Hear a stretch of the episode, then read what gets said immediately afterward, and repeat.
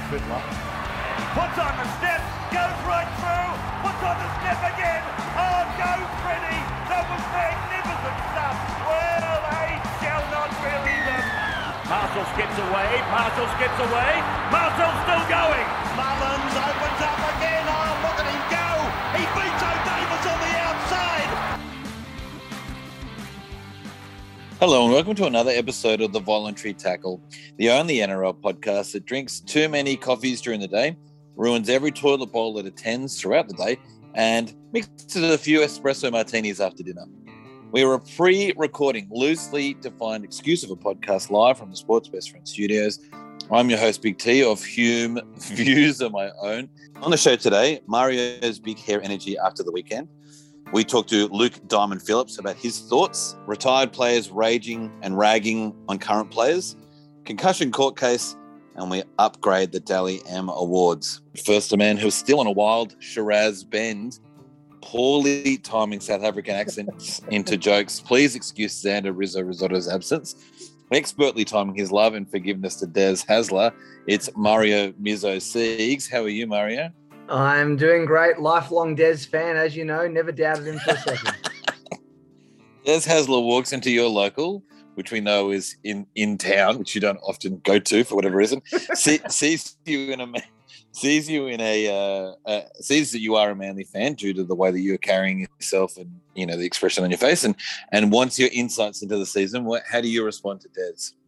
Pick Cade Cusp, you fucking stupid old prick. But yeah, I love you. So similar to how you expect your wife, you know, make more custard. Your and uh, finally, a man who timed the birth of his son uh, in the same year he'd given up on P V L ball, Eamon Bizzo Brown. How are you, sir? Mate, I am stellar. Thank you, T. Oh. Good to be here. Uh, okay. And at what time this weekend did you d- Batuta advocate your scarves on Friday? For the listeners that might not be aware, uh, there was a bit of a, a joke article going around that uh, it's now the time for the Roosters to dispense with their fake fandom of the club and start supporting the Wallabies. Uh, look, to that, all I can say is obviously that's rubbish, uh, not because the Roosters were deplorable this year or anything, but no one in their right mind would ever support the Wallabies. Big shout out to Xander Risotto. Yeah. Who's moved, I'm sure, onto a rugby union winning podcast and he's you know really enjoying his time there at the moment. But you mentioned my son, and I thought it was a good segue here to mention a bit of a story. I was just thinking about it today. It's not really a story, it's more of an observation. But, um, you know, I've noticed his way to get fed at the moment, because he, he's four months old, so um, he's still on the breast milk. But his way to get fed at the moment is to literally just start pouring at my wife's boobs. That's how she yeah. knows that it's time, right? He gets quite aggressive and just starts grabbing there. And I remember thinking for a while ago, that's quite cute, isn't it? And then I thought, I hope I'm not raising a little Weinstein. Mm. Well, the thought that's in your mind. You know, I just I hope I hope he's not some kind of sexual deviant. I hope it's just for the milk. Yeah. You know, and um, anyway, I just thought I'd share that with you because it was. She's of age and consensual though, so it should be okay. Can I also just ask Chris quickly? Are Manly fucked, Bizzo? Are they fucked? No, I think they're going to make the grand final, mate. Um, uh. I think they'll beat South next week, and. Uh, Look, I think it's obviously a tough form guide, isn't it? Because they play, you know, a non-team. I mean, they talk about having a week off, but both teams have had the week off. Um, that's what's going to be interesting about next week. I do think uh, Manly just have a little bit more skill than South. So I think South are getting there on pure guile and, and Wayne Bennett's effort. Um, but I think when it comes to the prelim, I'm going to back Manly in in a tight one. Now, Mizzo, before I ask you, I want to pose it to you like this. How likely are you to be rest faulting next week on a scale of Parramatta last weekend to Canberra Grand Final twenty nineteen? Uh, well, I rest faulted a lot this weekend, and I didn't. I didn't go down the rest fault angle in twenty nineteen, so probably much closer to this weekend than twenty nineteen Grand Final. And you're feeling confident? You still? Feel, I know you both said that you'd probably beat South. You still feeling that way? Oh, I think the week off will help South, but, you know, as was just said, we've kind of had a week off because that game was probably a good training run for us, probably, you know, didn't tire us out too much, no injuries. So if anything, we'll be just as fresh from it pretty much. So they still don't have Latrell. And the fact that the Storm shut down Tommy doesn't mean that um, South can. Who, who knows? It, I, I I genuinely do think we can win. We're, and I will be tipping us to do so. But regardless, you know, I'll be cheering for either team against the Storm, obviously. Mm. And uh, can I also suggest to you that although the other game uh, was was enjoyable and, and a fantastic finals game and the kind of football that Eamon's been begging for all year, my favourite moment still of both games was was seeing Sub staunchly run down the sideline until his bench was lighting up like an N B A bench, and then he had the most adorable smile on his face. Were you just absolutely also losing your trousers at the time? Oh, I I was jumping up, and that was another time last on Friday that my wife had to yell at me, "Kids, shush!" You know, you know I'm like, oh crap, because I I cheered as uh, I was like, "Pass the Sub, pass the Sub, pass the Sub, go, go, go!" Oh, shit, sorry. Can I just say that it's, it's certainly a testament to how slow Matt Ikevalu is that uh, Saad had the opportunity to stop and sort of have a bit of an form, informal chat with his bench before scoring that length of the field try. Yeah, he did three or four individualised high fives with a whole bunch of different ones, yeah. At one point, I think he signed a few autographs. It was quite embarrassing. Yeah, we could keep smashing uh, Eamon. We won't. We'll, we'll move on. And and we're we're a podcast that likes a little bit of niggle, but we know that in the world of rugby league, there is a lot of court talk. There's a lot of trash talking uh, on the field, but there isn't often a lot of it on the radio or television per se. But recently they have started to pop up a bit. Uh, Girdler calling out Manly, saying that, well, you guys were making comments then about how it wasn't really a game, and he was suggesting that Manly only only win when it's not really a game. Um, Smith and and Matty Johns both suggested that Cleary's become a bit boring or predictable. Bizzo, you seem to be the kind of guy who would love this kind of stuff. How are you feeling about all of this chat? Well, let's let's start with with Mel- with Melbourne and Cameron Smith, shall we? Because I think talk about the pot calling the kettle black. Uh, Melbourne, for most of his career, uh, were just boring incarnate. They invented, obviously, the wrestle. They took it to new levels, slowing down the game. If anyone wants to watch the, the twenty twelve grand final again, you can't, because the N R L refuses to sell it or view it, because that's how boring it was. In fact, they played a team called the Canterbury Bulldogs. People listening at home might be familiar with that club. But they had a guy called Ben Barber, whose name shall no longer be mentioned for obvious reasons. But he was having quite a big year that year. Uh, very exciting. Uh, it was a you know he dominated virtually every match, and Melbourne strangled him out of the game. Why Mel- Why Cameron Smith has the ability to you know call another team boring is beyond me, because it's, it's certainly very hypocritical. Wouldn't he be the best person situated to do it then, from all the things you said? Oh, he would know what boring is, uh, but he shouldn't certainly accuse another team of being boring in that pejorative sense. If he'd said, geez, it was great to see Nathan Cleary be boring on the weekend, geez, it's the chip off the old Cameron Smith block, then it might have actually made a whole lot more sense. But he said it in a way that was sort of denigrating, and you're like, well, Cameron, you sort of invented the concept of, of boring, I think. Now, before, I'm trying desperately to keep Mizzo off this because he's, he's, I'm sure, chomping at the bit to have a crack at Cam Smith. But I'll also put this to you, uh, that it's, it's in fact, ridiculously shit rugby league media clickbait crap. And, in fact, what he said was Nathan Cleary's kicks became boring in that game and extremely well-placed and into corners, and he managed the game really well. And so he used the word boring as it went from attacking kicks to, like, a... game management kicks. Well, I read I read the quotes too, T. I think if you read them in their entirety, it, it, he wasn't he wasn't complimenting Nathan. Mm-hmm. Um, I think he was saying that he, he should have used more tools in his kit bag, and instead he played a very reserved game. Uh, maybe it was an effective game. You know, it turns out. I mean, they won. I think as a as a person, as a viewer, you just want to see that, I guess. But of course, if you're the coach, you just want to win, um, and maybe that was the strategy, to just in a game like that, which you know, basically was warfare. Uh, maybe pulling out all the, the different tools wasn't the play. And that he doesn't have every tool in his kit bag, because the biggest tool in rugby league is Cameron Smith, and he's not in Cleary's kit bag. You couldn't keep him out of the convo, T. Interrupted before I brought him in. Mirza, what are you thinking? It's it's interesting talking to you talk about the way the Storm, you know, slow the game down and everything, and definitely not refs folding round one that Manly got flogged by the Storm. We got flogged, no arguments. But that game had the slowest play the balls of any game this whole season. What a coincidence that the Storm were involved. What a coincidence.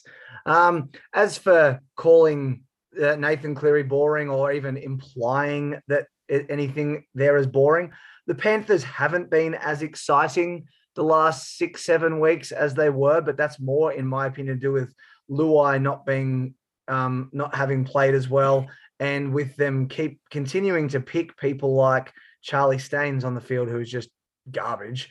Um, as for Manly being flat track bullies, that's, it's kind of a stupid argument, because when we play, when we beat Parramatta, both times we flogged them, they were in the top four. They may not have finished in the top four, but that's literally only because of the two games they lost, they got flogged by Manly. Yeah, and look, and just to add to that, look, I, I should qualify as well. The Storm are no longer boring. I'm talking about the, the yeah, Smith yeah, yeah, of course. They are far from boring now, and that is that is a testament to how good their coach is, Craig Bellamy, because That's, that that team has evolved and moved to reflect the rules and reflect the nature of the game. He's always learning and and improving, so he's a great coach.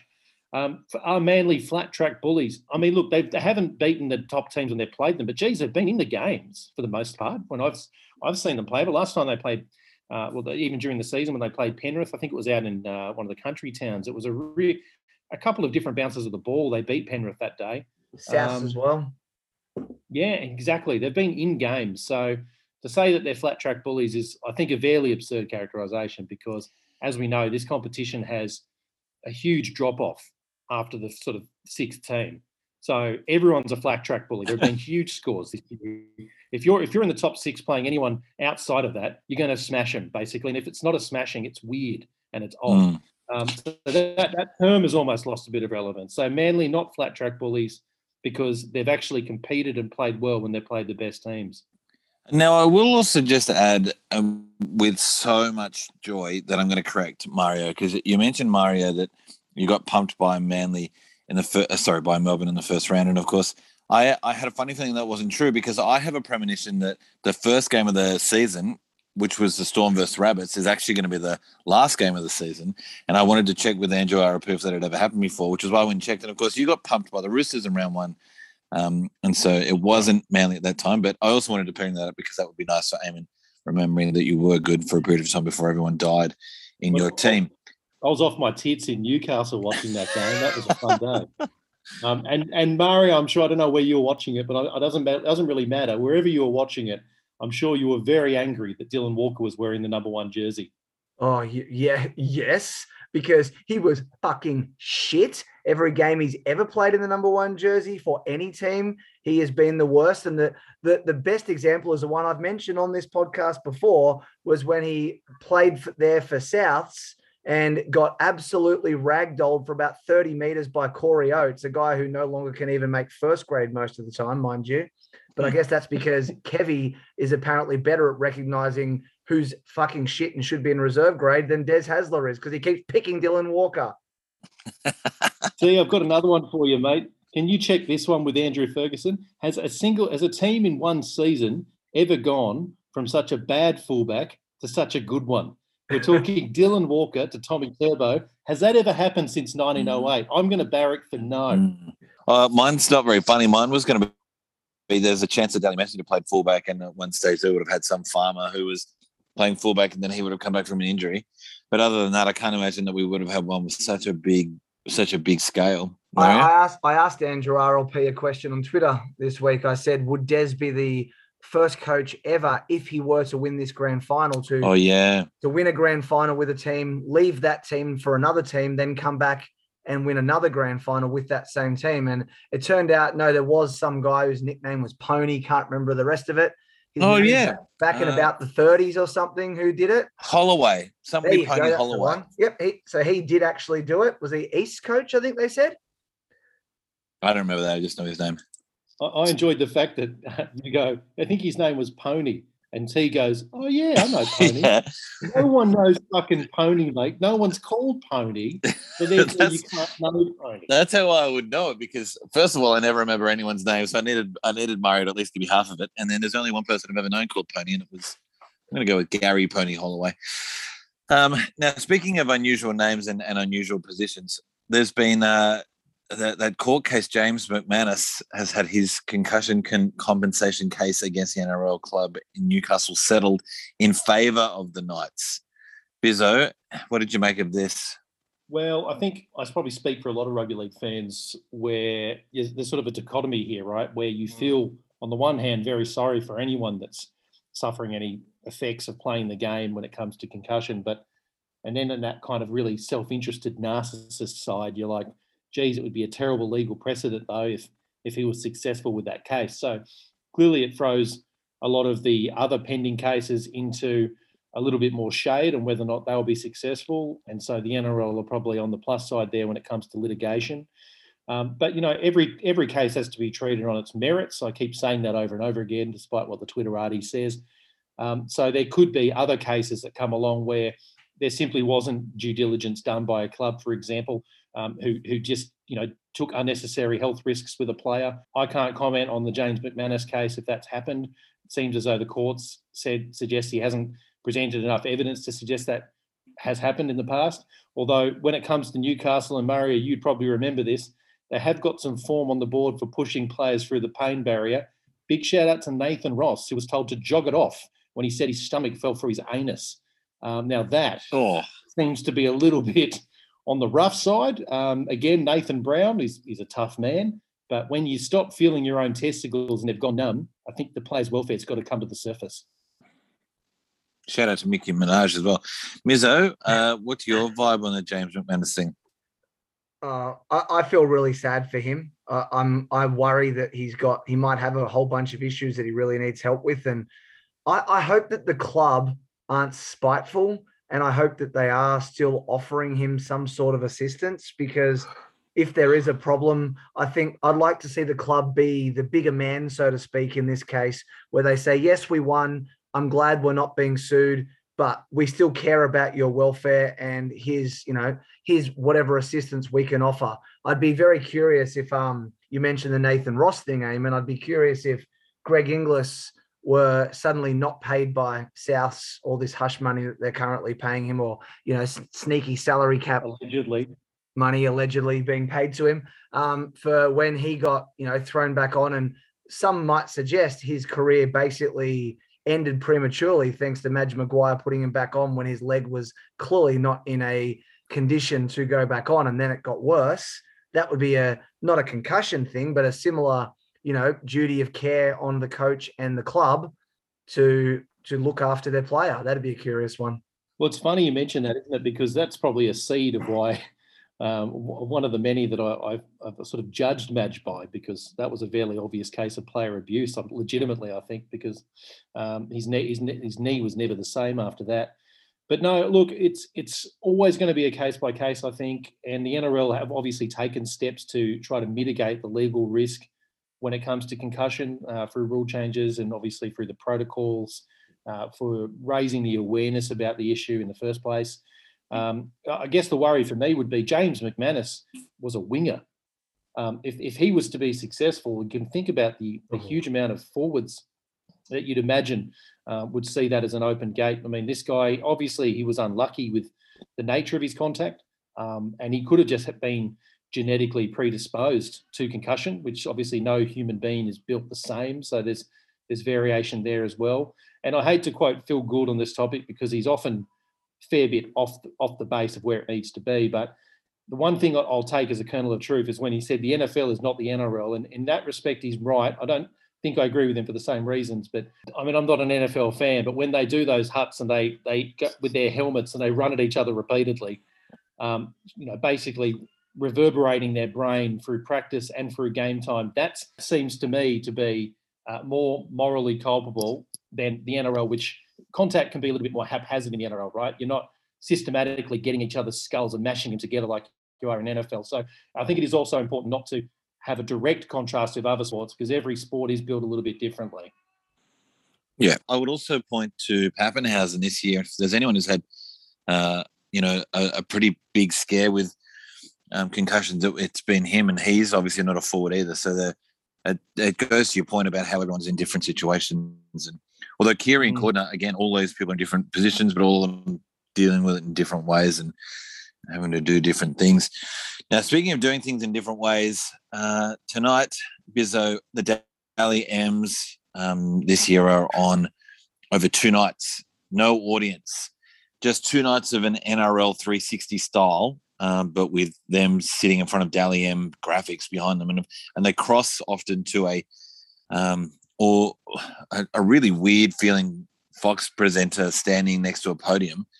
Um, now, Mizzo, run any Cyrus out there through why this system itself is flawed. It's just so flawed for so many reasons, and you only have to look at some of the previous winners, that every match is valued the same, and that and even even the people who are giving out these awards, you know, one person, you can just look at the whole Ruan Sims thing, and it's happened many, many times with other people since, where players that, you know, only played ten minutes even are getting points where they clearly don't deserve it. And I look at that game on the weekend between Manly and the Roosters.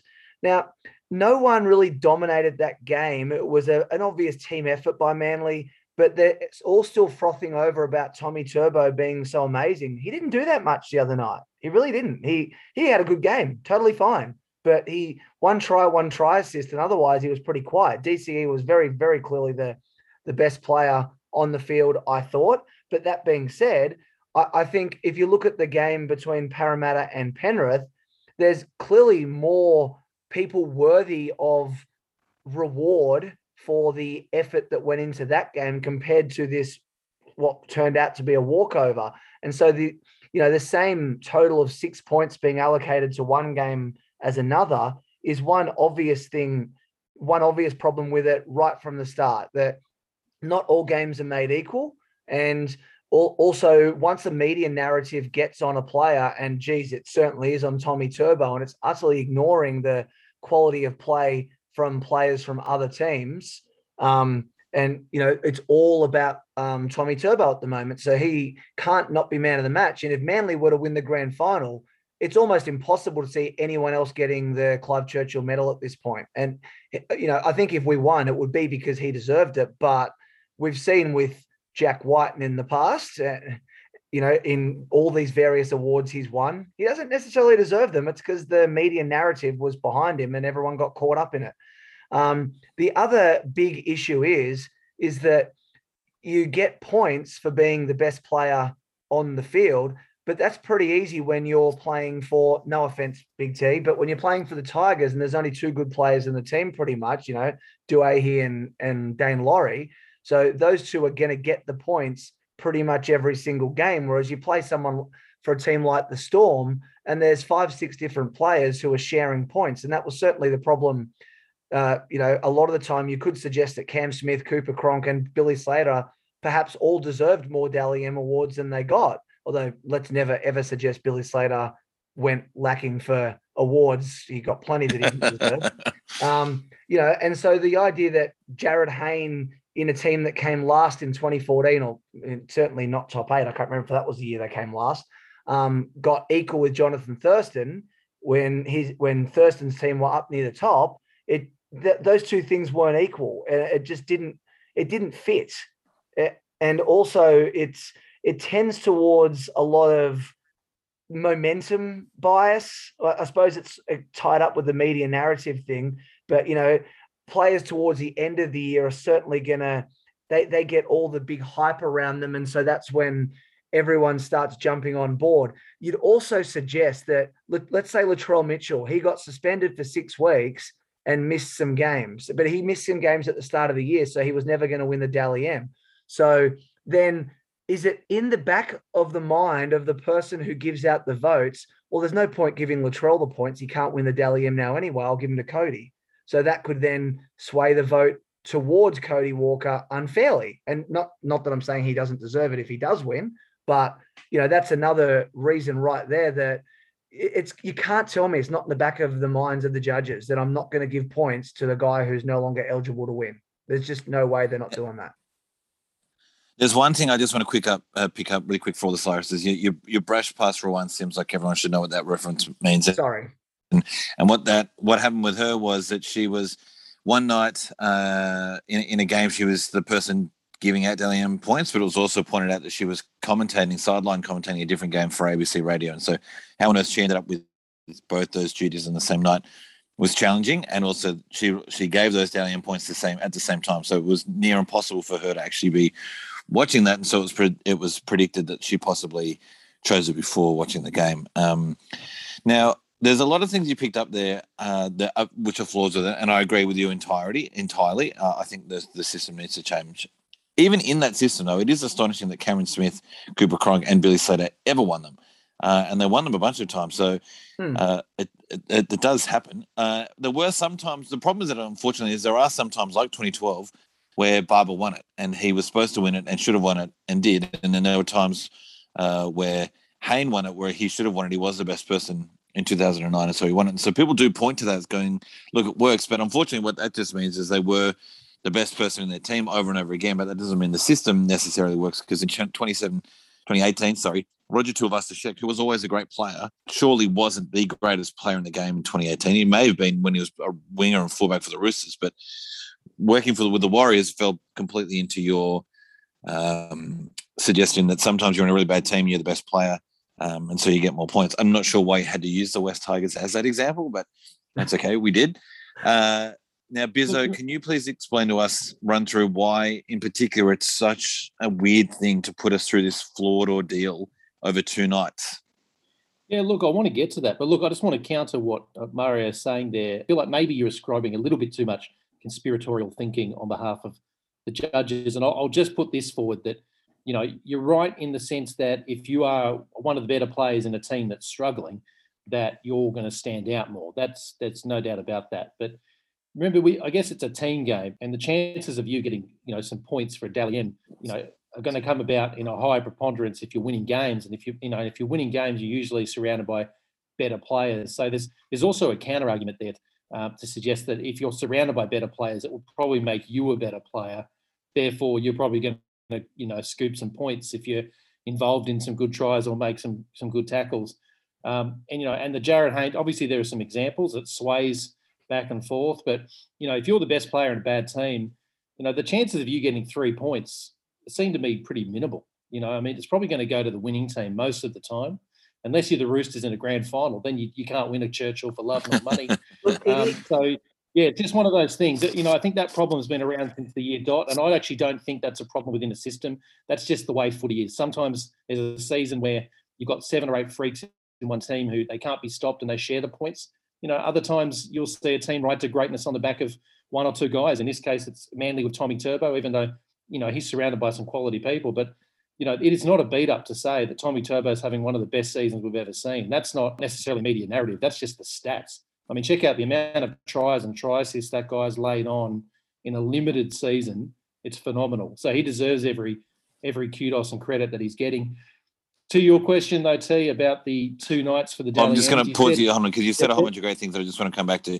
Let let me just quickly um, sure. let me just quickly throw you back to twenty twenty. That was the last time, uh, uh, Bizzo, that you watched football quite closely. Who are the best wingers, just off the top of your head, that you um, that you can recall from that year? It might leak into twenty nineteen, but the two best wingers off the top of your head. I would be leaning with, they both play for the Melbourne Storm, Vunivalu and Addo Carr. Well, you're half right. It was Addo Carr, but of course the other best winger in the game was David Nofaluma.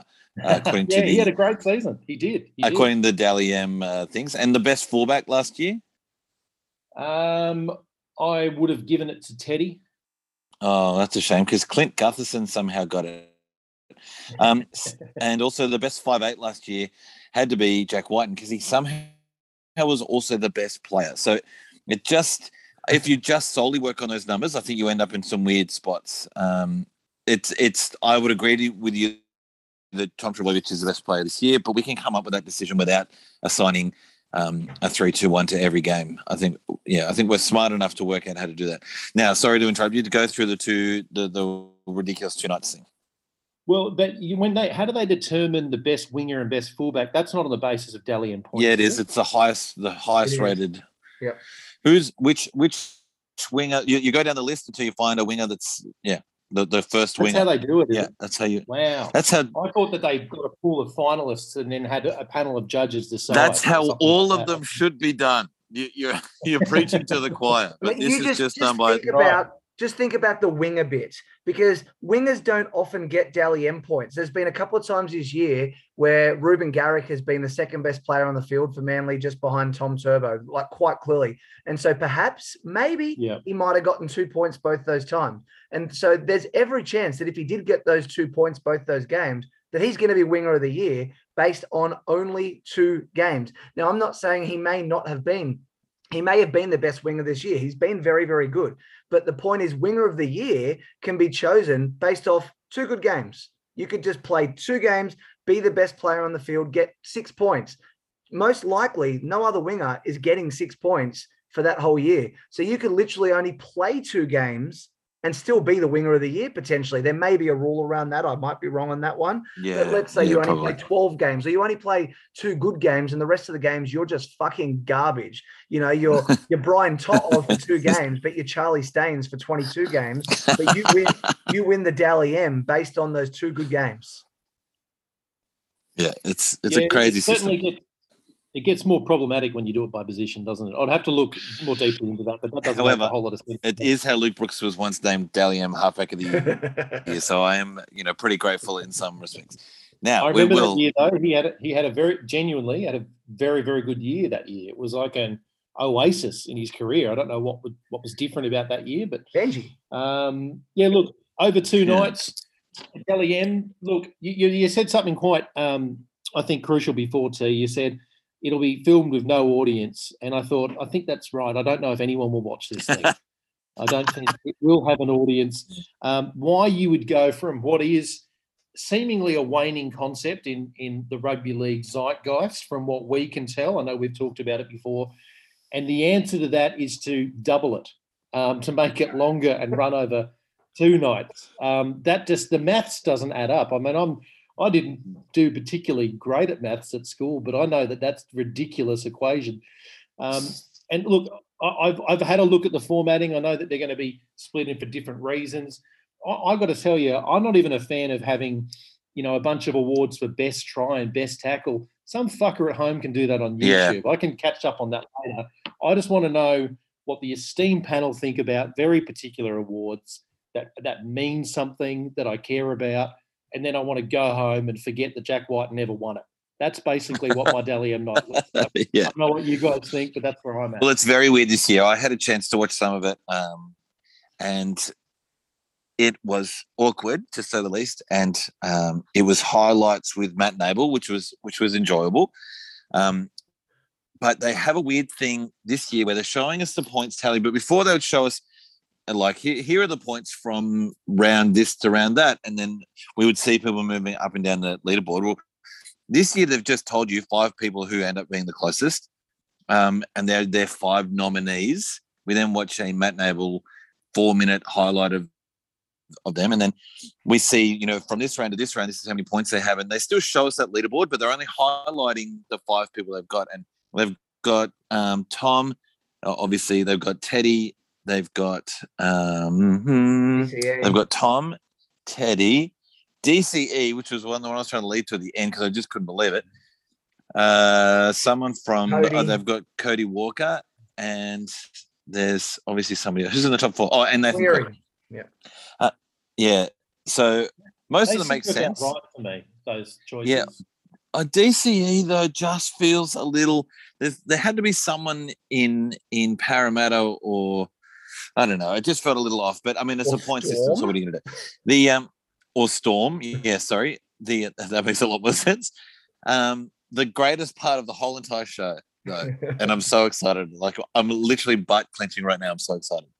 Was for D C E's Matt Nable um, video. They they'd already done every other superlative. He was the fifth one, so they'd already kind of he's electric, he's amazing, blah blah blah. So they just went with he's clutch. He does great drop goals, and that is he is great at that. There's no denying that. Is I think he's one of the leading drop goal kickers in the game ever. But he, they honestly, with a straight face, it can't be ever, dude. It can't be ever because they used to plot drop, drop goals ever. all the time. No, I'm not saying he's the ever, but he's he. Oh, there, there was some. There was some. He's an, I, like won the most out. You know, in the last oh, number of years, he was certainly right. Up. Yeah. Okay. Okay. Yeah. Yeah. Only because I know that they, they changed the rule from how many they're worth because one guy just yeah. punted them all the time. Anyway, the um, they had this incredible montage that was like, he's so clutch. If you want someone to have the ball in the last minute of the game, you'd go to. And then they hit a highlight of Jordan, then Kobe, then Tom, then Tom Brady, then Ronaldo, oh then God. D C E. Oh, my and God. Hear, and, hear, and hearing Matt Nable say Jordan, Kobe, Tom Brady, Ronaldo, D C E, I literally laughed out loud so, so hard. And not in a, oh, this is funny, like a laughing hard at someone. I felt horrible. Like I needed to go and have a shower afterwards. It was disgustingly bad. I had to quickly record it and then also share it with Twitter because I was just, I just wanted to make sure that everyone saw it, and I needed to reset it to make sure that I wasn't going crazy. And it's true. My phone then like died from uh, notifications of people also just blowing up, unable, because no one, of course, as you said, Eamon, was watching it. And so they just couldn't believe that poor Matt Nable had to put those five people in a group together.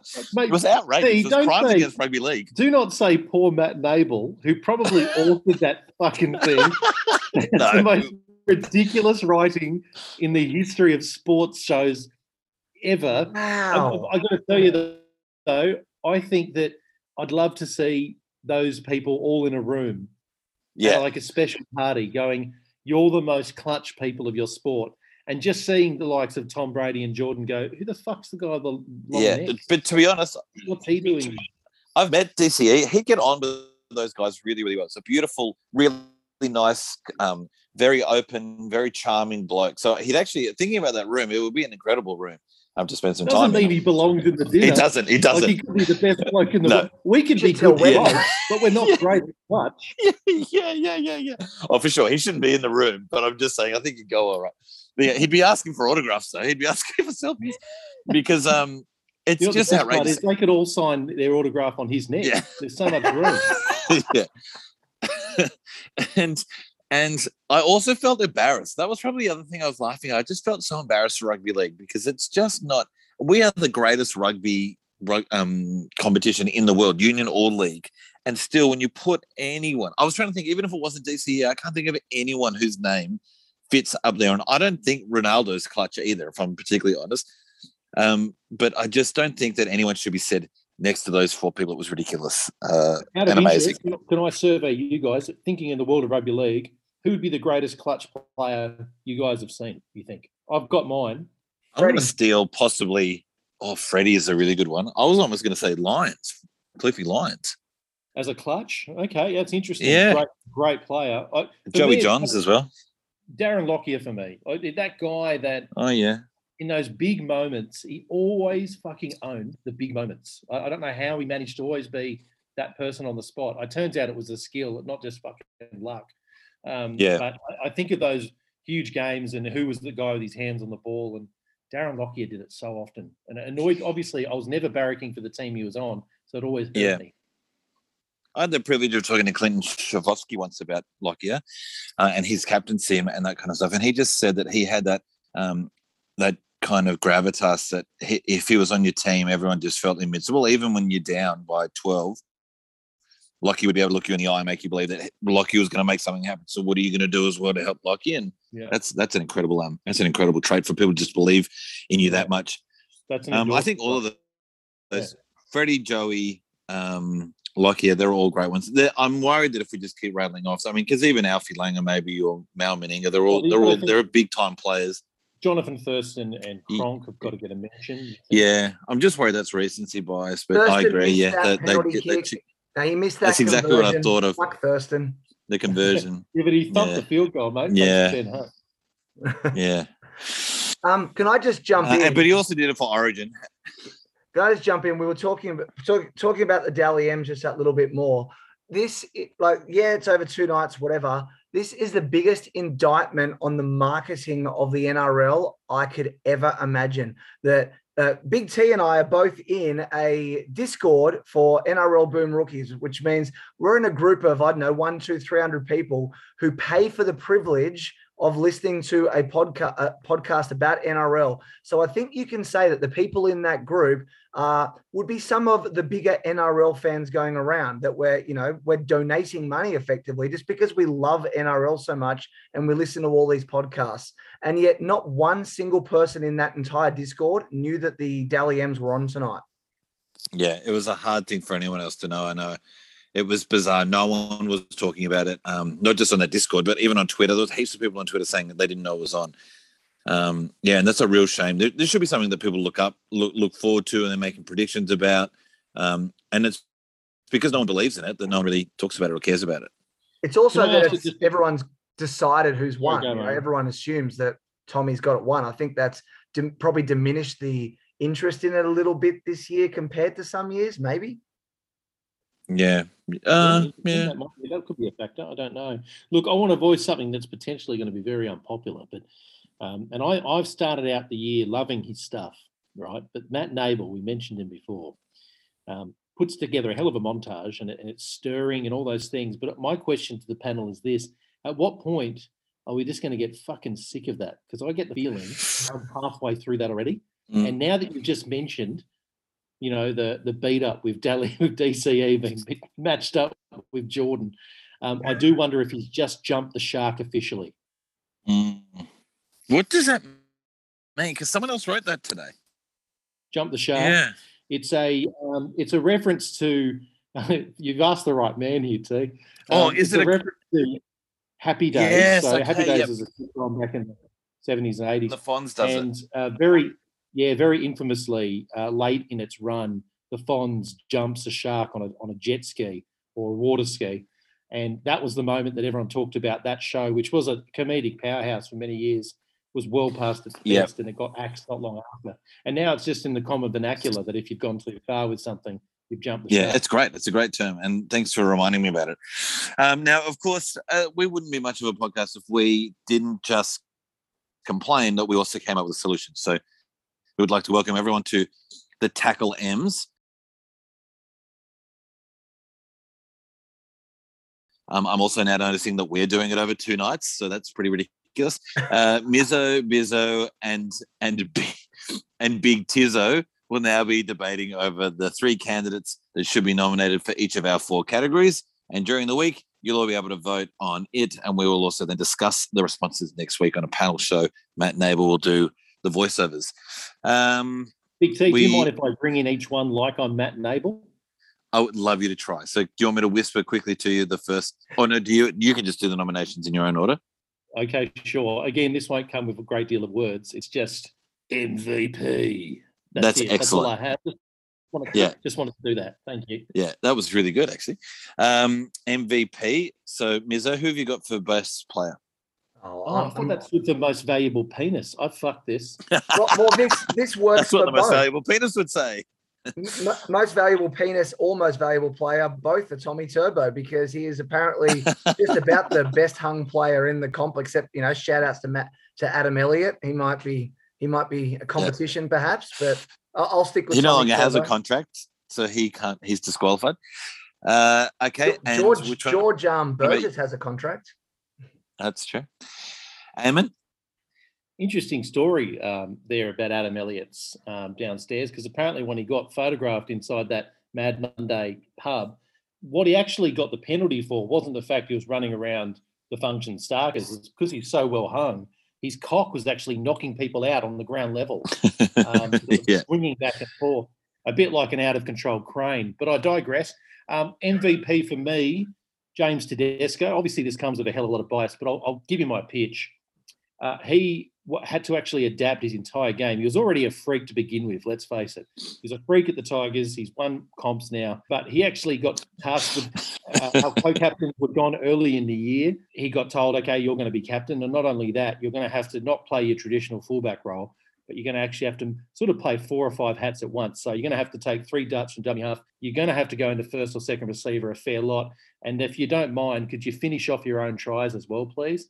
So, you know, dragging the, the bag of bones team that was the Sydney Roosters this year over the line multiple times, for me, James Tedesco was the M V P.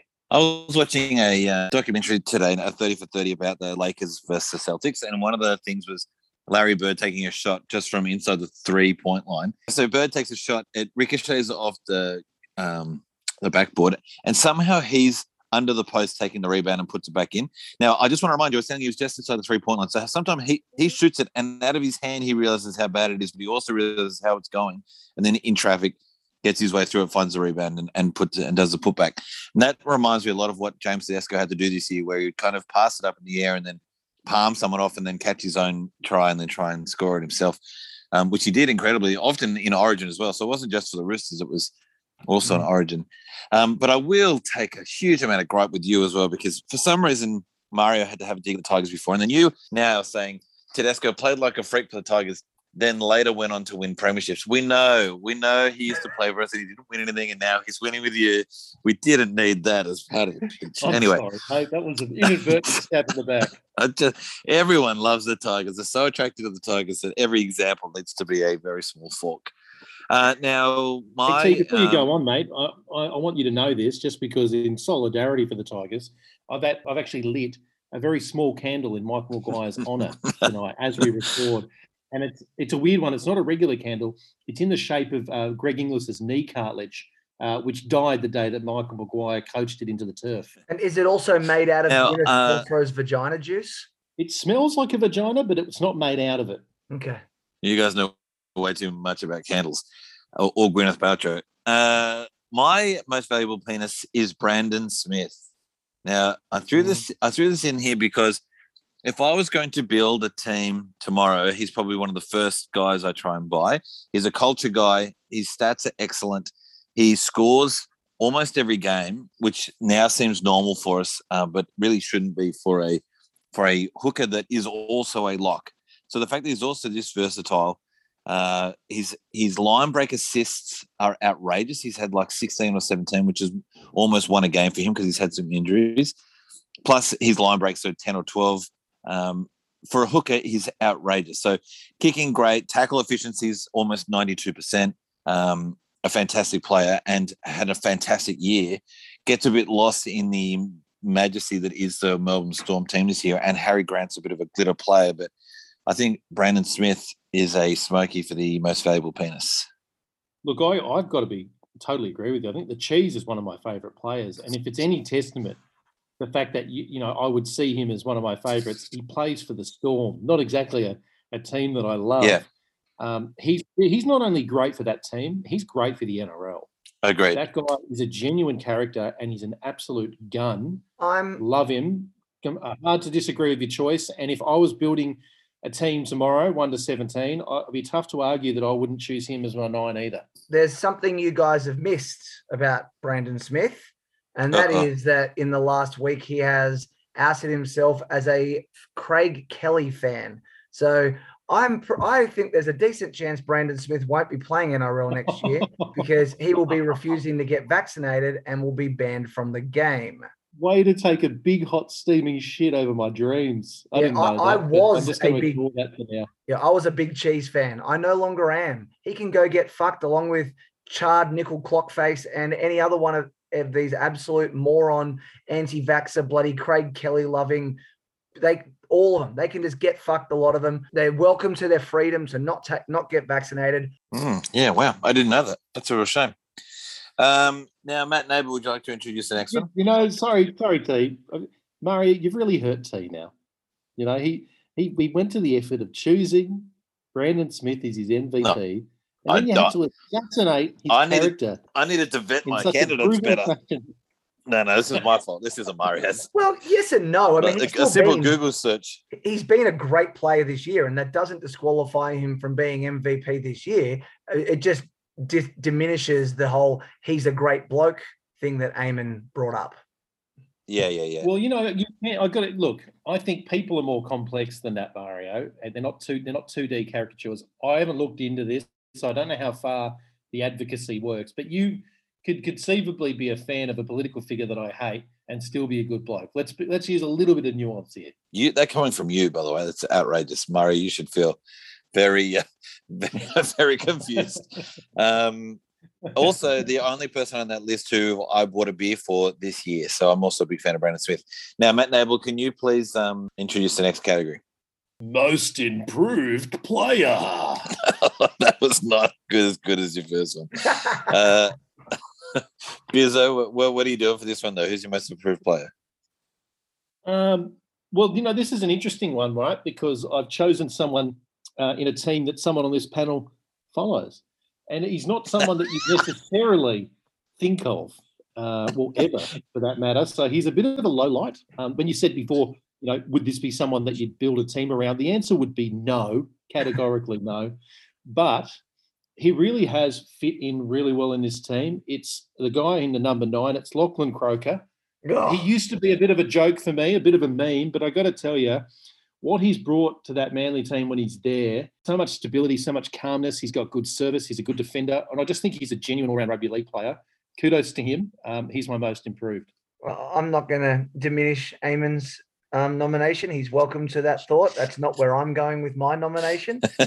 um, I okay. I would nominate Isaiah Papali'i as the most improved player.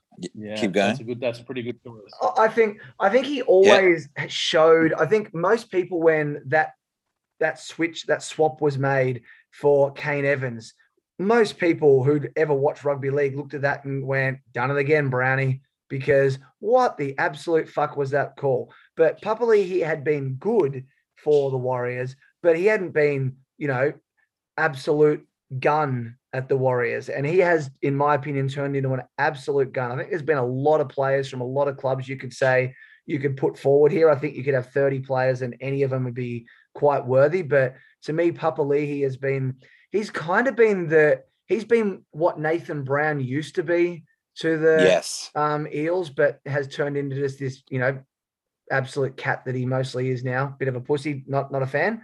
Um, but Papali'i's been amazing. I feel like he's been the real glue that's held that forward pack together. And yeah, that's that's why I nominate him. And of course, we mean the uh, small cat rather than the lady's vagina when he refers to uh, him being Which a pussy. May or may, the... not, may or may not smell like Gwyneth Paltrow. Can I say this? Um, or candles I, lit at your house. Totally agree. His form has come from the clouds uh, for me. I, I saw him as a fairly run-of-the-mill player that I was barely aware of before he turned up at the Eels. Yeah. Um, he runs exceptional lines. He runs it at one hundred ten percent. He's fit. And the guy's a good defender too. If you notice, he doesn't seem to lose his intensity throughout the match. You know, it's, mm. it's one thing to go apeshit in the first twenty, uh, but to keep it up. I know he goes on and off the field, but um, he's genuinely fit. He's, a, he's absolute, what a weapon. I mean, he's got to be most improved, yeah, but he's got to also be one of the buyers of the season, doesn't he? For sure. Yeah.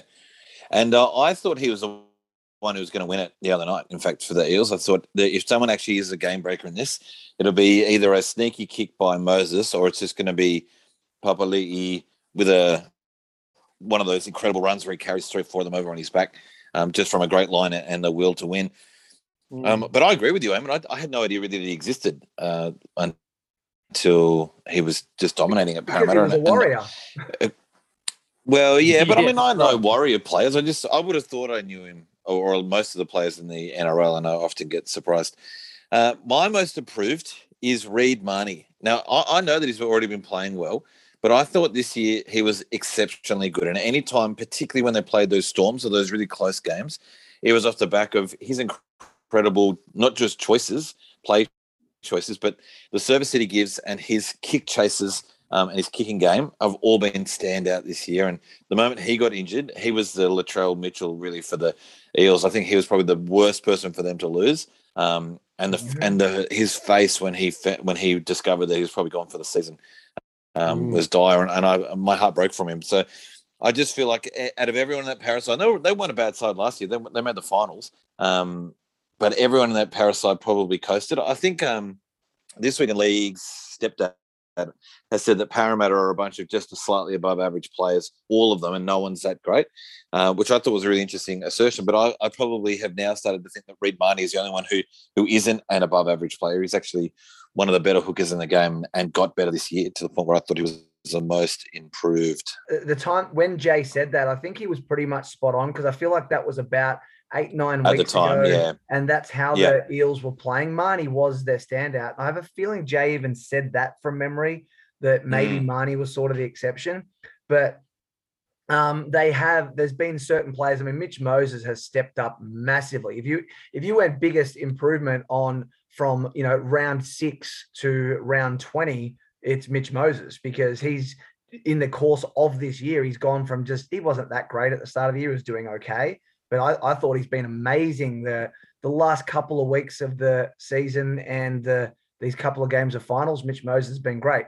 In terms of Reid Marnie, I agree with you a lot that he has improved. I think last year he was throwing and mostly getting away with way too many forward passes, and he's actually yeah. got, gotten that out of his game. And I feel like the attack has flowed better because I, I thought they were stretching for a lot of those forward passes, whereas the timing seemed to be a bit more on with Parramatta this year.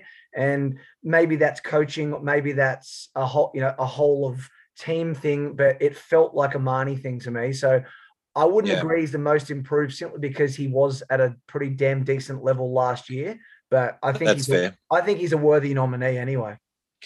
My only problem would be with Mitch Moses is that he's too roller coastery. You might have to have an asterisk on this where I think Reid Marnie is now at levels he was never at before, whereas Mitch Moses has been this good, but he's also gone back down. And so he's he's up and the, the fact the level he's at now might be slightly above anywhere he's ever been before. But I think he's been around this level, even with the Tigers, he was really good at uh, through parts of the year. So mm-hmm. the fact that his form dropped is why he now looks so good in, in this part of the year. But it's it's still a good point. He's since Origin, he's been fantastic.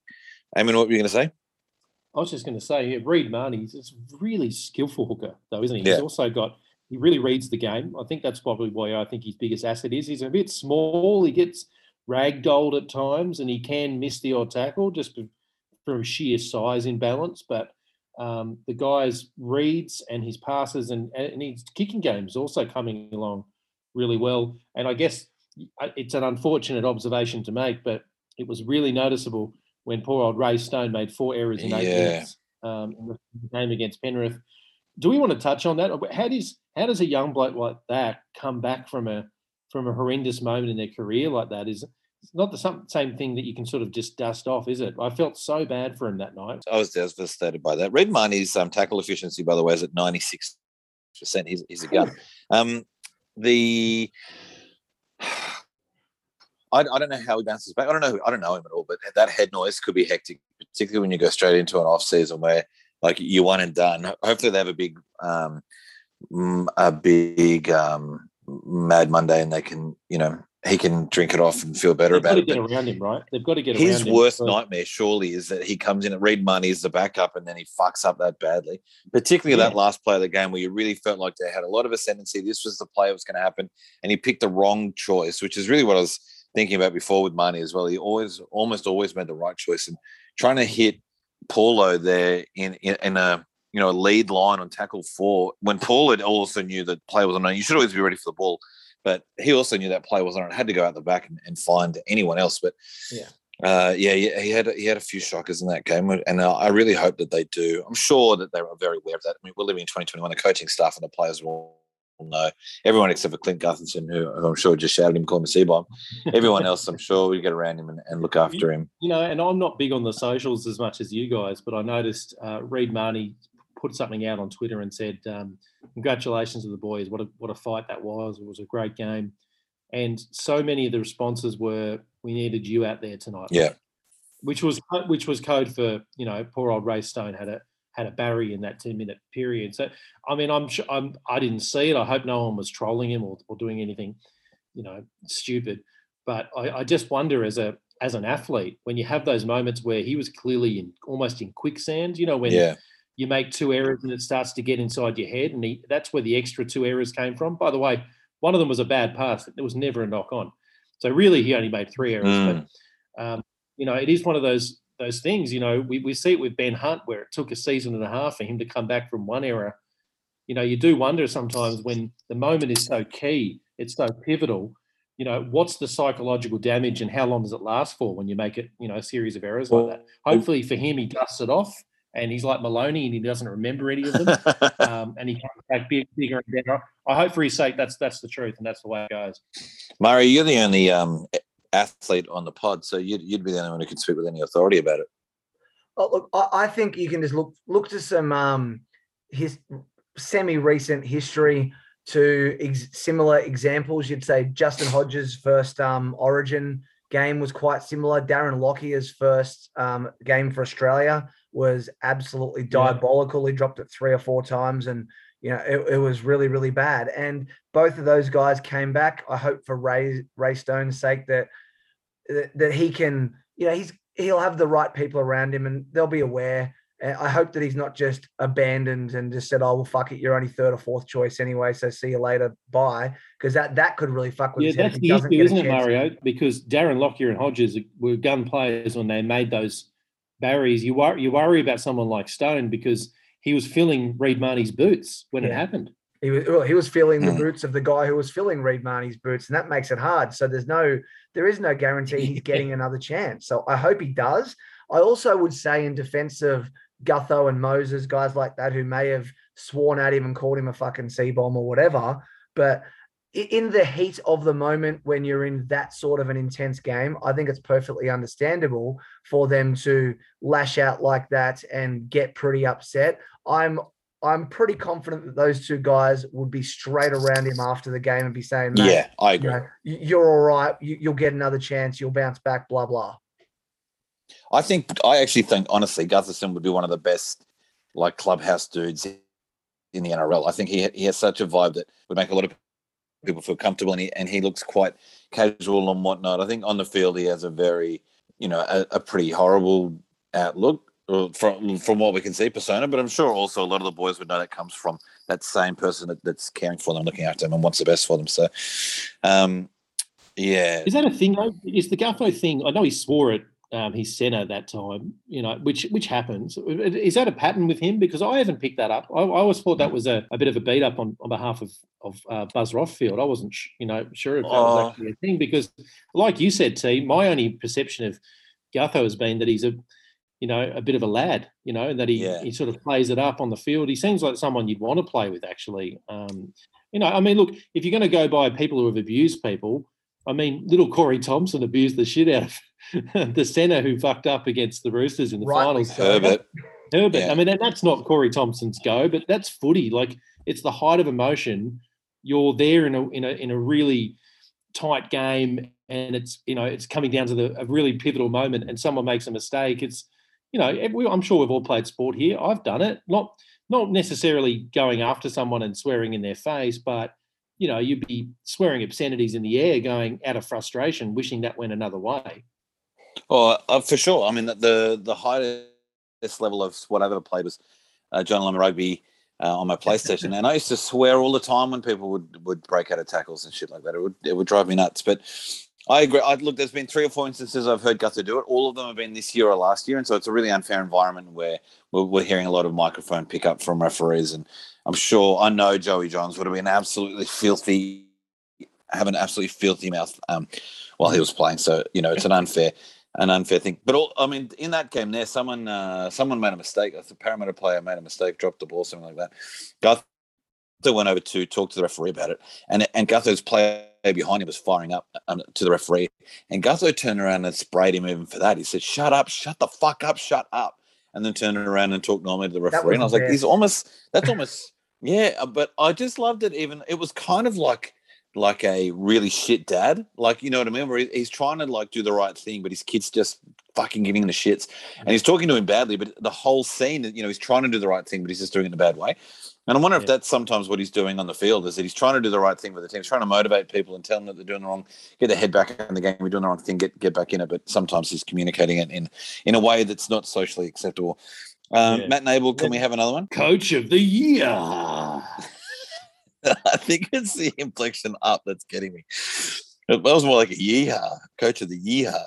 Uh, okay, and you can keep going as well, Eamon. Who's your coach of the year, mate? Can I also just compliment us before you do it? We've gone through two and have no repeats, which is pretty amazing.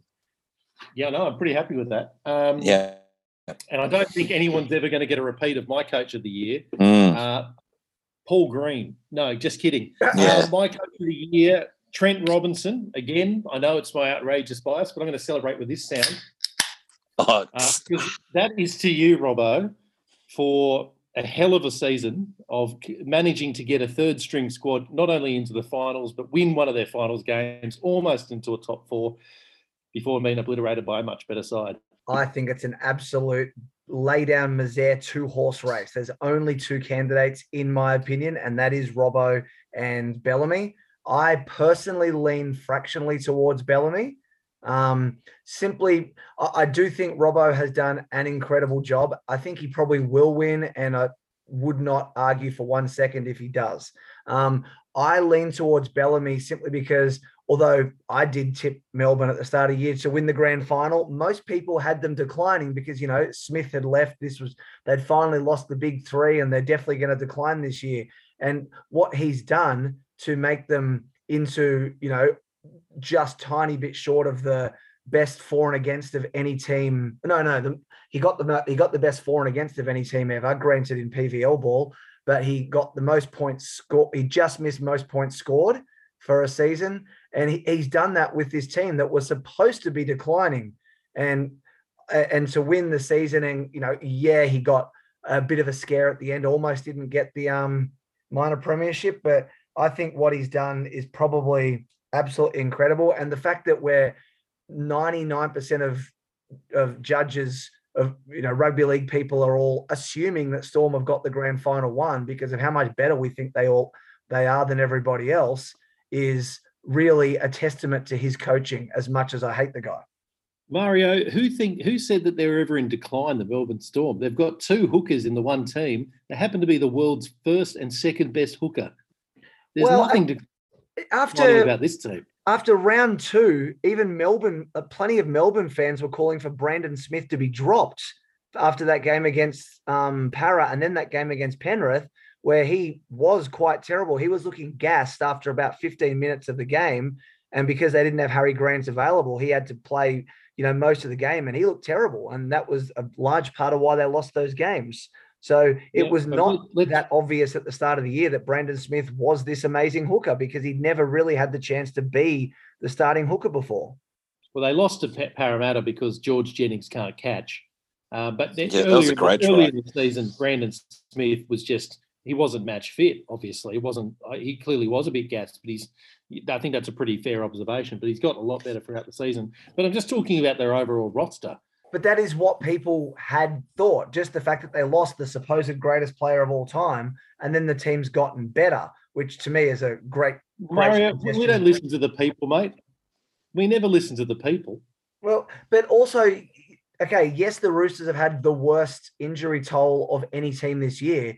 I think it's a fair... I think you'd be allowed to suggest that the Storm have probably just about had the second worst. They've had a lot of injuries throughout the year. Pappenhausen, who's one of the best fullbacks in the game, absolute elite tier, has missed a huge amount of the year, and they just kept on rolling with Nico Hines suddenly becoming a half a million dollar, you know, guy who's good enough to start in the halves. Where where the hell did that come from? They've been yeah, playing... well, he was my second for most improved, actually. If I was going to have someone else, it would have been Nico Hines. Yep, mm. And they've been playing some absolute cool. scrubs like Remus Smith, Jennings, Lumen, Lumen, and they've and they've been somehow still going really well in the forwards. Remus Smith had... hasn't been bad, man. Remus Smith's been all right. No, he's saying he's a scrub in any other team, and that, that yeah. might be true of all the Storm players. They might all be shit in other teams. We just don't know because they're in that incredible system.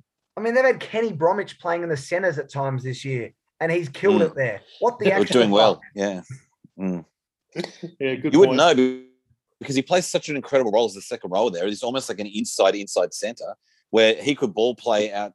Uh, he, he could do a, quite a, a cross out to, to Addo Curry, could put it on the toe. He could step back inside. He's he's he's like fifty and um, another halfback. Like, he, it's just, yeah, that, that left side's un, like probably better than South. They just don't score as many because the rest of the Melbourne team's so good. Um, my, uh, I'm really glad... I'm really glad that you guys were giving so many great shout-outs to future um, tacklers, uh, tackle M- MVP Brandon Smith about how he had a bit of a slow start, but he, you're right, he's now the best player in the game. I appreciate you both. Um, Justin Holbrook was going to be my coach. Now, only because I felt like Melbourne were already up there and stayed there. Roosters stayed there. Bellamy, uh, sorry, the...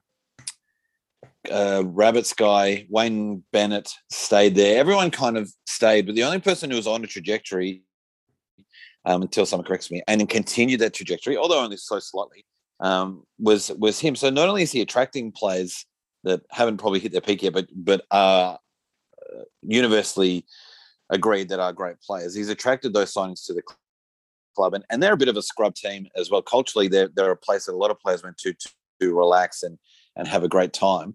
And so he's been able to change that over the last two, three years where they were slowly improving, slowly improving a game or two outside the eight last year. And, and their big goal was to improve on that. And they did that. They made it to the eight and pushed the Roosters um, all the way to one final play. So I think he's instilled a lot of belief. He's brought in Jamal Fogarty, who was who's twenty-four, twenty-five playing in Q Cup. And, and, and Justin was...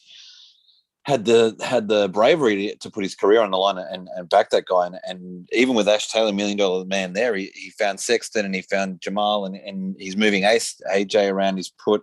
He had, again, the courage and the belief in um, that extremely young fullback to to um, put him in as well. So, yeah. and, and if you watch their documentary at the beginning of the year, they, they all bought into that system. And you could see all year there wasn't much dissension. There weren't much talks about getting rid of um, Justin Holbrook. All of them believed that he was going to be the guy, and um, to to the point where he dragged a team that probably shouldn't have been in the finals into the finals. I think a lot of that had to do with with the belief and the culture that that club's built over the last eighteen months, which is way harder yeah. than what than what a lot of the top four teams coaches are having to do.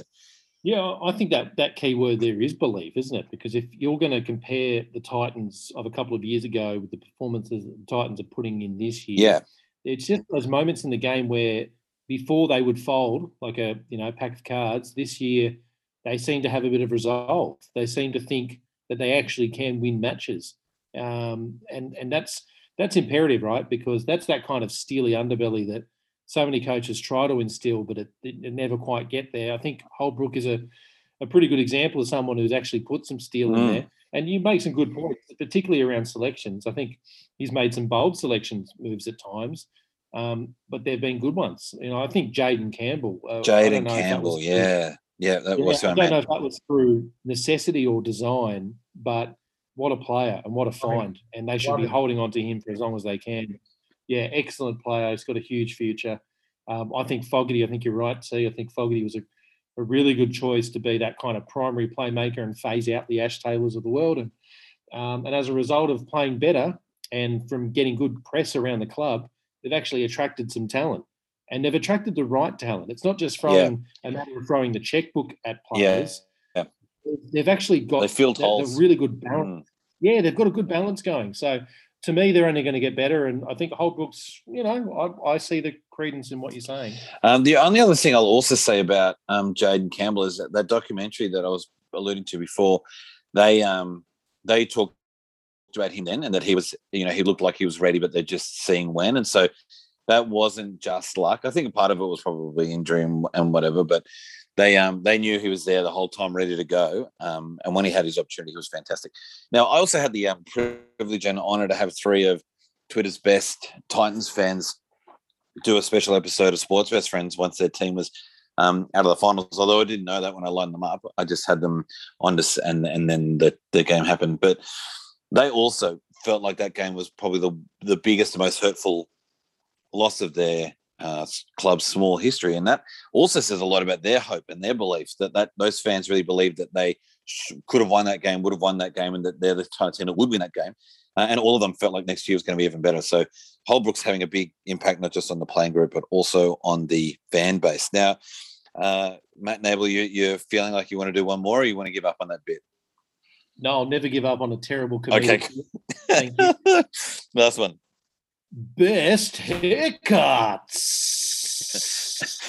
I was also expecting a few like, look at this haircut. Isn't it a cut? Because he loves doing those. This is a player. He's a player. Look at this bloke. Um, you know what you're talking about there? You're, talk- you're talking about way too much nuance and, and quality. Um, you know, I yeah. mean, that would have been a great thing to do had I thought about it. But yeah. I didn't. Well, I, once, I was once on a uh, podcast that did a trivia night, and they asked me and the other combatant to do the best Tommy impersonations. And I wonder if uh, if you were asked ever, Eamon, to do one, what that would sound like. It's pretty easy. I'll do it on the count of three. You ready? Do it. You one. Want me to count? Or you? Oh. Yeah, you can count me in. Three, two, one. Oh, that's terrible. You're a terrible human being. You're a terrible he's human dead. being. He's dead, mate. He's yeah. dead. You're a terrible and human wasn't being. Wasn't that podcast you're talking about this one, Big T? Of course it was. Of course okay. it was. But okay. I just love, I just wanted someone else to say it because okay. that episode. Release date, release date T B D. Yeah, well, that that episode's about as live as um that uh, that impersonation was. The um okay, so best haircut, Mario. You go. You do yours. Um, I'm going back to my own team, which I kind of hate doing, but I'm going to say Marty Tapau. Oh. oh yeah, okay. Is this because he got groped recently? I know. I was going to say you just—is this you like virtue signaling um, him getting a hair pull or what? No, this is just me appreciating anyone who can have such glorious hair in mm. complete contrast to what's upon my own noggin. The wood noggin as well. How good? How good would Mario look with Martin Tapau's locks? I'd love it. Yeah, yeah. Oh, so good. You'd look like Homer pretending to be a Rastafarian and not realising that it's really culturally inappropriate. You, you look a little uh, bit like a really bleached white Milli Vanilli. Yeah, yes. yeah, yeah. Also, I'd love to see your head on top of his insanely huge body as well. I think all of this scene would be great. I'm going to go and do this after we get off the phone. Uh, I'm doing uh, Ryan Pappenhuisen. Um, I think the mullet is great, but what I love most about his hair is the amount of kids who have also done his hair during lockdown. And I know that because I follow him on Instagram, and he will repost anyone who puts a photo up on their story saying, hey, Ryan, I just got your haircut. And so there are a thousand nine, ten, eleven, twelve, thirteen-year-olds uh, whose mum are in the background or doing the video who've just shaved essentially just above the ears, and then they're doing like a little shuckers and a quick video of their hair, and he, he'll pump out anyone who's done the Ryan Pappenhausen. And so that um, ludicrous hairstyle is now across the nation, and I, I love that about it. You know, T, when I was growing up in the mid nineties, way back in the day. you um, never grew up, so, but yeah, when you were alive yeah, in the mid nineties. Yeah, that's right. Uh, the big thing that was corrupting Australia's youth back then was violent movies and video games. Right. Who knew that all this time later, it was Ryan Pappenhausen's hair that would be Insta stories. The biggest villain when it comes to shaping Australia's youth. It's a great shame. I hope one day he's stopped um, and he's brought to justice, because for me, it's up there with kiddie porn. Oh, you are. Anyway, uh, at right. this point, I should I should mention I'm five beers in. Is that all right? No. I mean, it's not as bad as you won last week about the the priest and the. Anyway, I'm not going to go back to it. What's your uh, what? Which one are we going to end on? Uh, I thought we'd end on, but my favourite haircut in the game is uh, Siwa Takiaho. You can set your watch to it. I love it. It's almost military-esque. And I appreciate him in a, in a world of ridiculous haircuts like the Pap um, and bloody Kick Out. It's nice to have someone out there who just has a short back and sides and looks like he could be in the front line going into Vietnam. I love it. One thing I think we've all all of the uh, tacklers have learned about you is you're actually quietly quite conservative, and uh, all of these rule changes and things are, you know, really unsettled you and and things like that. And so I think. Um, When growing up in the in the nineties, when you heard about all of those video games, you of course weren't watching it. I think you were at rallies with your mum, who was shouting at the uh, principal of your school that they should be having uh, P G uh, P G movies shouldn't be played at school. And I think that's rubbed off on you now. Is yeah. this the right time to reveal my political allegiance to Craig Kelly? I think so. You're his speechwriter, I'm sure, and all that sort of. Those kiddie, those kiddie porn jokes go down really well in the Lib Party. Has anyone um, else got one of those fucking text, mes- text messages from him yet? I've yeah, got well, from mm, well, you're his target market, mate. Um, I mean, I so, did, but still. Yeah. Is Siwa Takiaho also the guy who's an anti-vaxxer and Robbo got rid of him? Am yes. I misremembering that? Yes. well, oh, you're, I, you're killing yeah, it. That was out. That was the blight on the Roosters squad this year. That was genuinely disappointing. I love that man. But yeah, he, he he did like something that was like, it was one of the protests or something about not wearing masks. And I don't know if Robbo got rid of him, but he certainly wouldn't put him frontline centre for any further press for the rest of the year, that's for sure. And the Roosters had a great um, bunch of videos about getting vaxxed. Um, they did a good job. Uh, we are just about to shift now into a chat with Luke Diamond-Phillips. Of course, Mario, you might hear, is sipping beers that he won so uh, egregiously from Eamon, and he bullied him in... essentially into a bet. Is is that a fair comment, Murray? Oh, definitely. I mean, we all knew that Eamon was going to lose the bet, and as he had accepted the bet, he did say, why are we bothering? I'll just send you the beer now, but I insisted that we wait and see who won. And uh, Eamon, can we know which beers are in town waiting for Mario? Yeah, mate. Look, I, I did toy with the idea of getting Mario his his least favoured beer just out of sheer spite, which would be a V B or a Crown Lager, which are basically the same. It's a wedding V B. Yep, yeah, yep. Exactly. But I didn't do that. Uh, my benevolence got to me, and I actually got him one of his favourite ones from the bloody Brookvale um, brewery, which its name's eluding me. What's it called, Mario? Four Pines. Yes, Four Pines. I got him his Four Pines. I think it's the pale ale, and I've been assured that every second bottle has a singular hair off Des Hasler's head, which apparently gives the beer a bit of extra zest and body. So enjoy that, mate. And uh, hopefully you don't cough up some of Des's hair like a cat with a fur ball. Well, enjoy them, Mario, while we listen to Luke Diamond Phillips.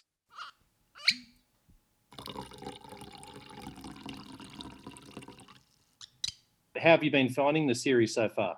The finals, yeah, it's been good. Obviously, um, you know, the Chooks went in, you know, under undermanned, which has been, you know, they've done really well. Um, but obviously in a semi-final, um, the opposition's going to be right in their game. So it was just, um, unfortunately, they just ran out of troops, which, um, you know, they could have gone a lot further, I thought, if um, they were f- fully fit. But um, Manly, obviously, just too good on the night. Diamond, I do want to get clarity here, mate, because um, obviously I know you as a proud tricolour man. I'll never forget the two thousand grand final. Um, but I do know your allegiances are somewhat split. When you were when we were playing the Titans, who are you barracking for? Because I know you've done a bit of work for them. Oh, uh, yeah, I know it's hard because I've got one of my best mates, uh, Clint. He's the uh, strength and conditioning coach up there this year with um, Justin Holbrook. He was our S and C at the referees and I was there. So I sort of um, I was sort of hoping they went well for him. But, um, you know, you know, being an ex-Chook, I just want them to win every year, I suppose. Um, you know, that I'm not there. So it's, um, yeah, I, I was going for the Roosters. That's the right answer, mate. That's all I wanted to hear. But um, and you've got to be careful. We're on here with Mario, who is a devout, and I say devout in capitals, Manly fan. So he has had gloating rights this week.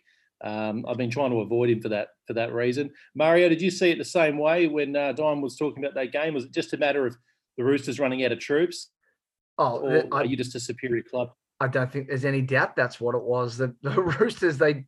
You know, I've been saying to you for the last couple of months that, you know, the Roosters have got a lot to look forward to next year if they can have some players healthy on the field. I reckon they, I think they did really amazingly well. I would think with their injury toll they had, most teams would be, you know, struggling to maintain anywhere in the top ten, eleven spots. And, you know, they didn't just do that. They continued to excel. I think Obviously, it just shows how good a coach Trent Robinson is, you know, to be able to hold it together with a team that's, you know, basically almost a reserve grade side, you know, like it's, um, they've obviously got good systems there as well. So like you said, they'll um they'll have a much better year next year. A lot of players having extra games under the belt. You'd think he's got to be a shoe-in, wouldn't you, Luke, for um coach of the year, Robbo? Yeah, it's, it depends how they judge it, you know, whether they judge it on wins or, um you know, overachieving or whatever. But um yeah, he'd definitely be up there. Let's hope they don't judge it on losses because that'd be a weird acceptance from Trent Barrett. Mate, um, look, I, I, I think you've actually been vocal on this topic, so I'm really interested to get your, your thoughts on it. Um, you know, it's been memed throughout the social media world as P V L ball, by that being the, the many rule changes um, that Peter Belandis has brought in uh, over the last eighteen months, and also, I guess, the crackdown and the way that high tackles have been interpreted. That match the other night between Parramatta and Penrith, I haven't heard a single person tell me that that was a It wasn't one of the best matches they've seen all year. Even Parramatta fans, although they've been forlorn with the result, they loved it. I loved it. What did you make of the game? And do we need to see more games like that?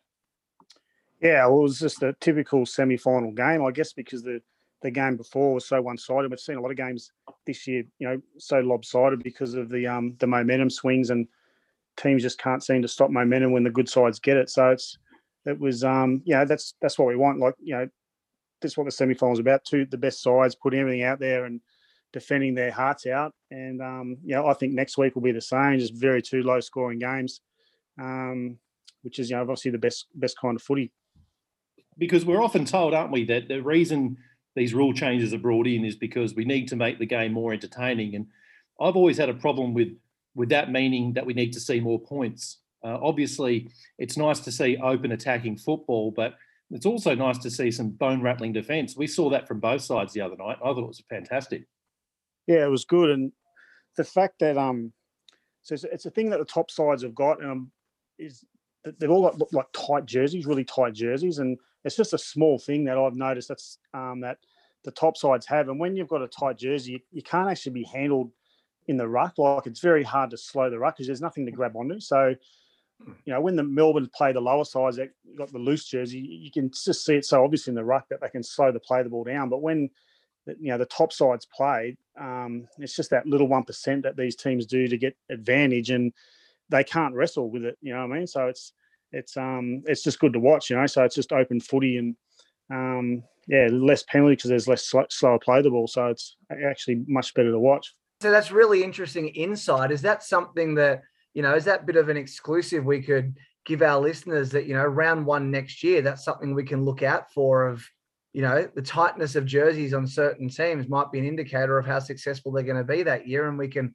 lay down some bets early, gamble responsibly, of course. one hundred percent. Like it's, um, yeah, like it's, it's a, I've been trying to tell, like I've been doing a bit of work for the Dragons, and hopefully next year we'll get ours as tight. Obviously, uh, I, when I was with Freddie at Origin, we got it done there, and they, and, and at Penrith as well. But it's because, you know, Melbourne and uh, they've been the leaders out. They've had it for a long time, and it's just, um, it's such a little thing, but it's such a big advantage. Like, teams don't understand, you know, like uh, I get clips every week and show people, you know, like Tedesco, like his is almost painted on, you know, and he just seems to get through tackles where they try and grab him and they can't, you know. So it's, it's, um, it's, yeah, it's, it's, it's one little thing that the top sides do. If you, you know, you compare the top sides to the, you look at the Raiders jerseys, you know, the Dragons jerseys, like they're just that bit looser where they can be grabbed. And, you know, I can send you boys clips of some examples of what I'm talking about. And when you see it, you just go, oh my God, how obvious is that? But teams just, um, you know, it's it's a big thing to get done. It's not it's not just a five minute job. Like it's it's quite a big exercise to get them fitted. Most teams have got three or four sets and three or four different types of jerseys, and so it's not easy to do. But it's um, once it's done, it's it's a big advantage. And um, once you see it, um, you know. On vision, you can see what I mean. It's just that the, the top sides have it, and they're very hard to slow in the ruck. So they have very quick play the balls, and that's what the whole game's about, you know. You know, it's funny, isn't it? Because obviously you go back far enough, you watch an old game from the nineties, you can see that they're playing in jerseys that are so loose they almost look like moo-moos. But it's interesting what you're talking about there, that, you know, that the great teams have them a bit tighter. Do you think that one day we'll just get to a team where, like a Melbourne Storm, will just go bugger it, we'll just tattoo the jersey yeah. onto them, and that way you've got nothing to cling on to apart from a bit of belly hair. Well, that's that's the bad. It was just the one piece, the one piece suit, just uh, the onesie, you know, lycra just zips up at the back. That's it. Away you go. But um, who knows? Like it's just, but it's, you know, teams are always looking for, you know, the smallest advantages. They spend hundreds of thousands of dollars on, you know, supplements and diets and that, and, you know, something that's so simple like that that they don't do, it, it's a disadvantage in today's modern game, I believe, uh, especially around the ruck. You know, like West Tigers are another example, like loose jerseys, and they're always talking about Madge on that, you know, win the ruck, win the ruck. Well, it's hard when you're defending blokes who got really tight jerseys and you can't hold them down. Like, it's just as simple as that, you know. So, um, yeah, it's like they, they play the top sides, they get beaten, and they, they do their ruck drills all week because they didn't win the ruck, and they come out against a team that has loose jerseys and they win the ruck, and they think they've done the, they've done the job right the week before, you know, yeah, like yeah. practicing it. So, um, you know, like I said, that's that's just how my my brain looks at football differently, and um, it's just, yeah, it's something that I think is a massive advantage for teams that have it. With the news coming out of Brisbane overnight that, you know, perhaps, you know, up in Brisbane they've got loose jerseys equate to loose morals. That's it. That could be one of the things too, you know. Yeah, the yeah, looser maybe the, jersey, the looser you are after training. A reflection so. of character. See, as you said, Luke, there's a, you know, you spent a hundred thousand dollars on on supplements and the training schedule, and all you needed was a girdle. I mean, that's that's a, a lesson for all teams out there. Uh, but look, I wanted to get you a, a take as well on, on next week. I'd like you to play a bit of um, fortune teller if you if you can. You don't have to dress up like an old lady and, and sort of don the crystal ball. You can just do it as as you are. Penrith, obviously, that was a brave performance against the Eels, but they're obviously playing the yardstick next week. And I guess my concern is, can they recover in time from a match which was a little less brutal than a civil war? Yeah, I look, it's, you know, semi-finals, anything can happen. But, you know, if I if I was to say who's going to win, I would say Melbourne quite easily, to be honest. I just think, um, you know, a big semi-final, uh, you know, that was zapping last week. I, I, I think Nathan Cleary's struggling. I watched in back play a few times, he's holding his shoulder. If you watch the last couple of tackles he attempted in the game, he He just couldn't hardly lift his arm up. Um, so I think they'll be targeting him big time if he plays. Obviously, he'll do whatever he can to play, but I can't see Melbourne um, losing that game. Um, yeah. Not at all, yeah. And the other game, South Manly, um, yeah, that'll be a great game. Uh, I think that'll be a really close, close, close game. Again, I think the week off is massive, um, and it all depends on Tommy Turbo. If they can control him, South should win. But if, you know, Tommy plays like he can play and has a field day, then obviously Manly can win. So South and Melbourne, yeah, make the grand final. That's my tip. Yeah. I just want to know, actually, because, you know, you guys are both Roosters fans, how um much does it hurt that you're actually cheering Manly on the weekend? Because that's got to hurt. Because of course, you know, you never want South to win anything.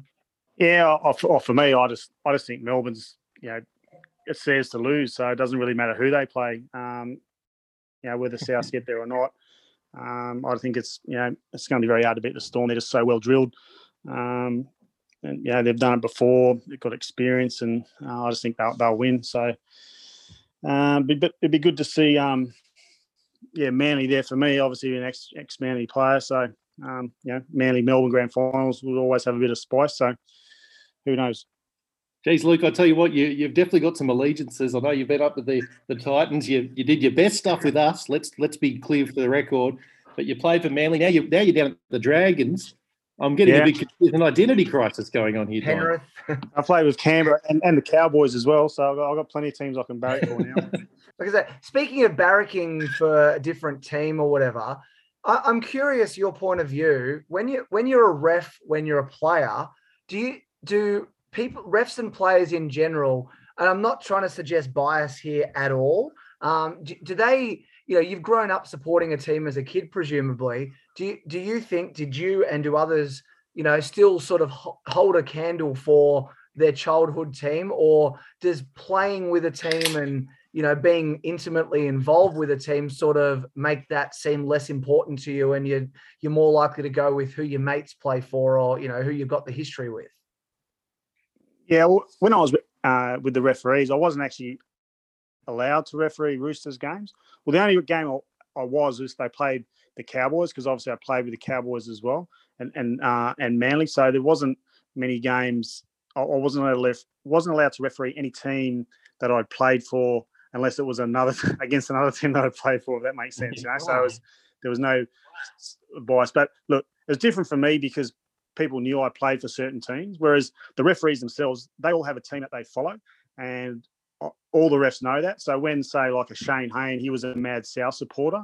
So whenever he refereed a South game, all the referees were saying, oh, you know, you look after South. And he'd actually go harder on them because he didn't want to have all the boys ribbing him, thinking that he looked after the team he went for. So, no. um, yeah, they, they all have a team that they go for. So, um, but, yeah, at, at the end of the day, they get evaluated by someone in the stand, so they can't, they can't, you know, in their mind, manipulate a game for a team that they go for. There's no way they could get away with it. So, and plus the the rest of the refs would give it to them because they all know who each player, each referee's team is. So that's just how it works in there.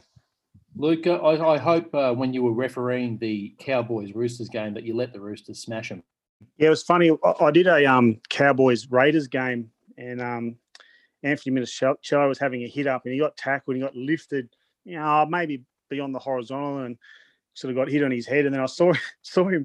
I didn't penalise it. I sort of played on. You know, I thought it was a good tackle. And then saw him a couple of weeks later, and he's going, Dime. And he goes, what about that lifting tackle in the Raiders game? He said, I couldn't move my neck for three weeks after that. He goes, you're kidding. He was into me, you know, because I didn't penalise it. So yeah. It was. Um, it's always you're always sort of um, yeah, like it, it was hard because you you sort of you know you had, for me, I had teammates and you know.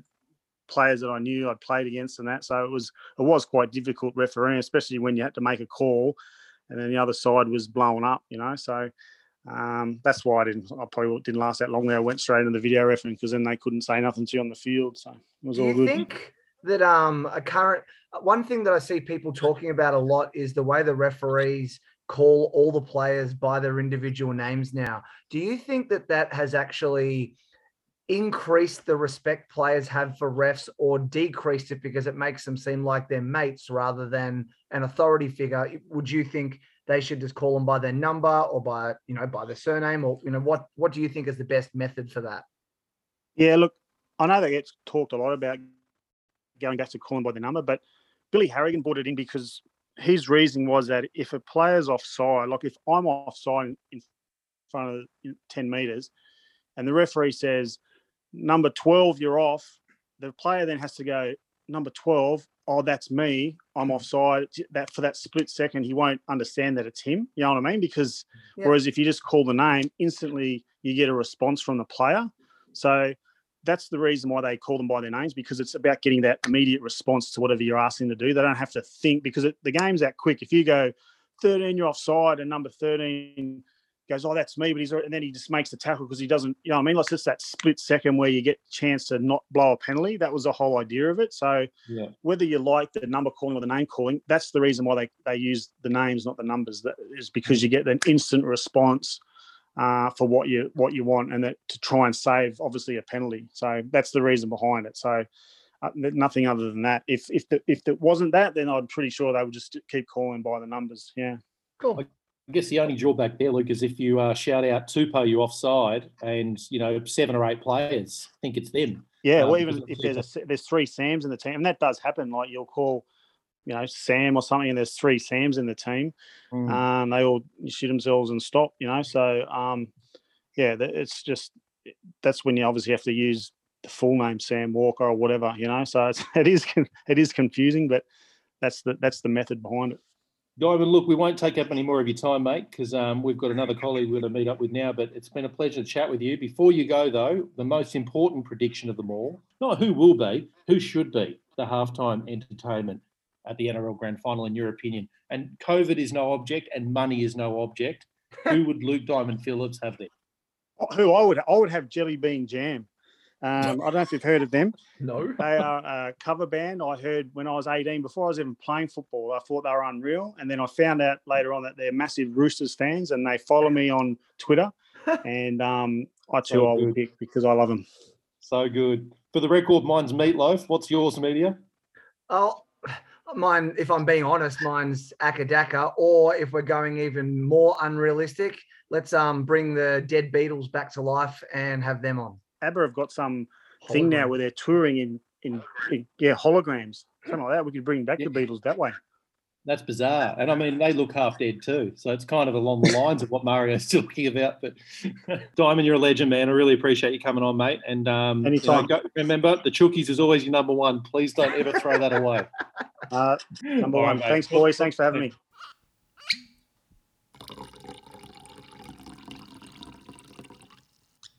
Well, that's all we've got time for, tacklers. Until next time, just do what Fox League's news would do. Send an email stating in the title they ate chicken noodle soup for dinner. Then in the email, outline that they didn't, in fact, eat that noodle soup. They were going to, but then it was postponed, and they actually don't know when they will eat it or even if they will actually eat that chicken noodle soup. And then um, at the end of the email, write major click. Thanks, tacklers, and farewell for the week.